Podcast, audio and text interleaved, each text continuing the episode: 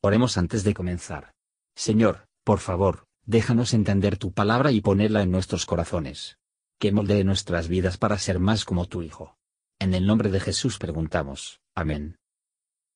Capítulo 48 Y sucedió después de estas cosas el haberse dicho a José, He aquí tu padre está enfermo. Y él tomó consigo sus dos hijos, Manastés y Efraín. Y se hizo saber a Jacob diciendo, Aquí tu hijo José viene a ti. Entonces se esforzó Israel y sentóse sobre la cama. Y dijo a José, El Dios omnipotente me apareció en luz en la tierra de Canaán y me bendijo y díjome, He aquí yo te haré crecer y te multiplicaré y te pondré por estirpe de pueblos. Y daré esta tierra a tu simiente después de ti por heredad perpetua. Y ahora tus dos hijos, Efraín y Manasés, que te nacieron en la tierra de Egipto, antes que viniese a ti a la tierra de Egipto, míos son, como Rubén y Simeón serán míos. Y los que después de ellos has engendrado serán tuyos. Por el nombre de sus hermanos serán llamados en sus heredades. Porque cuando yo venía de Padán Aram, se me murió Raquel en la tierra de Canaán, en el camino, como media legua de tierra viniendo a Efrata, y sepultéla allí en el camino de Efrata, que es Betlehem. Y vio Israel los hijos de José y dijo, ¿quiénes son estos? Y respondió José a su padre, Son mis hijos que Dios me ha dado aquí. Y él dijo, Allégalos ahora a mí, y los bendeciré. Y los ojos de Israel estaban tan agravados de la vejez que no podía ver. Hízoles pues llegar a él, y él los besó y abrazó. Y dijo Israel a José, No pensaba yo ver tu rostro, y aquí Dios me ha hecho ver también tu simiente. Entonces José los sacó de entre sus rodillas, e inclinóse a tierra. Y tomólos José a ambos, Efraín a su diestra, a la siniestra de Israel, y a Manasés a su izquierda, a la derecha de Israel, e hízoles llegar a él. Entonces Israel extendió su diestra y púsola sobre la cabeza de Efraín, que era el menor, y su siniestra sobre la cabeza de Manasés, colocando así sus manos adrede, aunque Manasés era el primogénito. Y bendijo a José y dijo, El Dios en cuya presencia anduvieron mis padres, Abraham e Isaac, el Dios que me mantiene desde que yo soy hasta este día, el ángel que me liberta de todo mal, bendiga a estos dos mozos, y mi nombre sea llamado en ellos, y el nombre de mis padres Abraham e Isaac, y multipliquen en gran manera en medio de la tierra. Entonces viendo José que su padre ponía la mano derecha sobre la cabeza de Efraín, causóle esto disgusto, y asió la mano de su padre para mudarla de sobre la cabeza de Efraín a la cabeza de Manasés.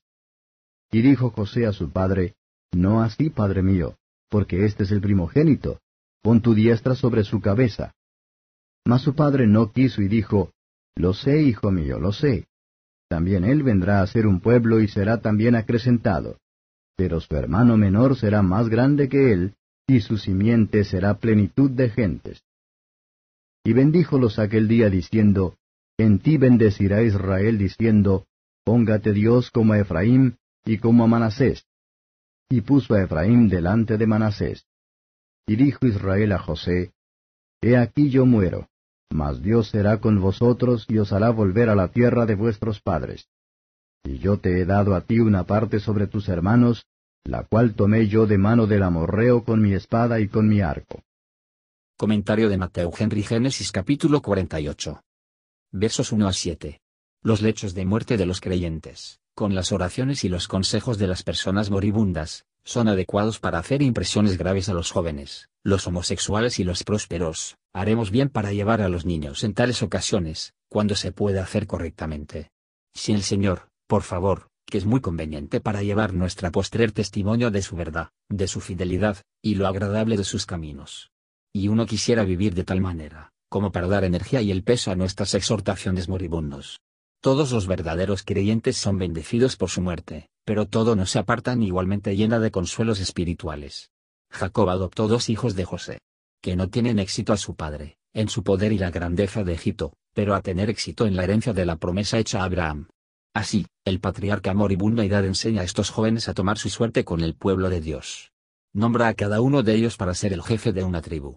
Esos son dignos de doble honor, que, a través de la gracia de Dios, rompe a través de las tentaciones de las riquezas mundanas y prefermente, para abrazar la religión en la desgracia y la pobreza.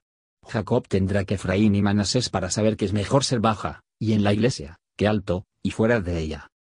Versos 8 a 22. Los dos hombres buenos propietarios Dios en sus comodidades. Joseph dice, son mis hijos, que Dios me ha dado. Jacob dice, Dios me ha mostrado tu simiente. Confort son doblemente dulce para nosotros cuando vemos que viene de la mano de Dios. Él no solo evita que nuestros miedos, sino que supera nuestras esperanzas. Jacob menciona el cuidado de la providencia divina había tomado de él toda su vida. Una gran parte de las dificultades que había conocido en su tiempo, pero Dios lo mantuvo de la maldad de sus angustias. Ahora que se estaba muriendo, se veía a sí mismo como redimidos de todo pecado y el dolor para siempre. Cristo, el ángel del pacto, redime de todo mal. Liberaciones de miseria y peligros, por el poder divino, que viene a través del rescate de la sangre de Cristo, en las escrituras a menudo se llaman redención. Al bendecir a los hijos de José, Jacob cruzó las manos. José estaba dispuesto a apoyar las manos de su padre que nacen en primer lugar, y habría eliminado. Pero Jacob actuó ni por error, ni de un afecto parcial a uno más que el otro, sino de un espíritu de profecía y el consejo divino. Dios, al otorgar bendiciones a su pueblo, da más a unos que a otros, más regalos, gracias y comodidades, y más de las cosas buenas de esta vida. A menudo da más a los que son menos probables. Él escoge lo débil del mundo, que levanta al pobre del polvo. Gracia no observa el orden de la naturaleza, ni Dios prefiere a los que creemos más apto para ser preferido, pero como le plazca. Qué pobres son los que han no hay riquezas, pero las de este mundo. Qué miserable es un lecho de muerte a aquellos que tienen esperanza no bien fundamentada de la buena, pero los temores espantosos del mal, y nada más que el mal para siempre. Gracias por escuchar y si te gustó esto, suscríbete y considera darle me gusta a mi página de Facebook y únete a mi grupo Jesús Answers Prayer.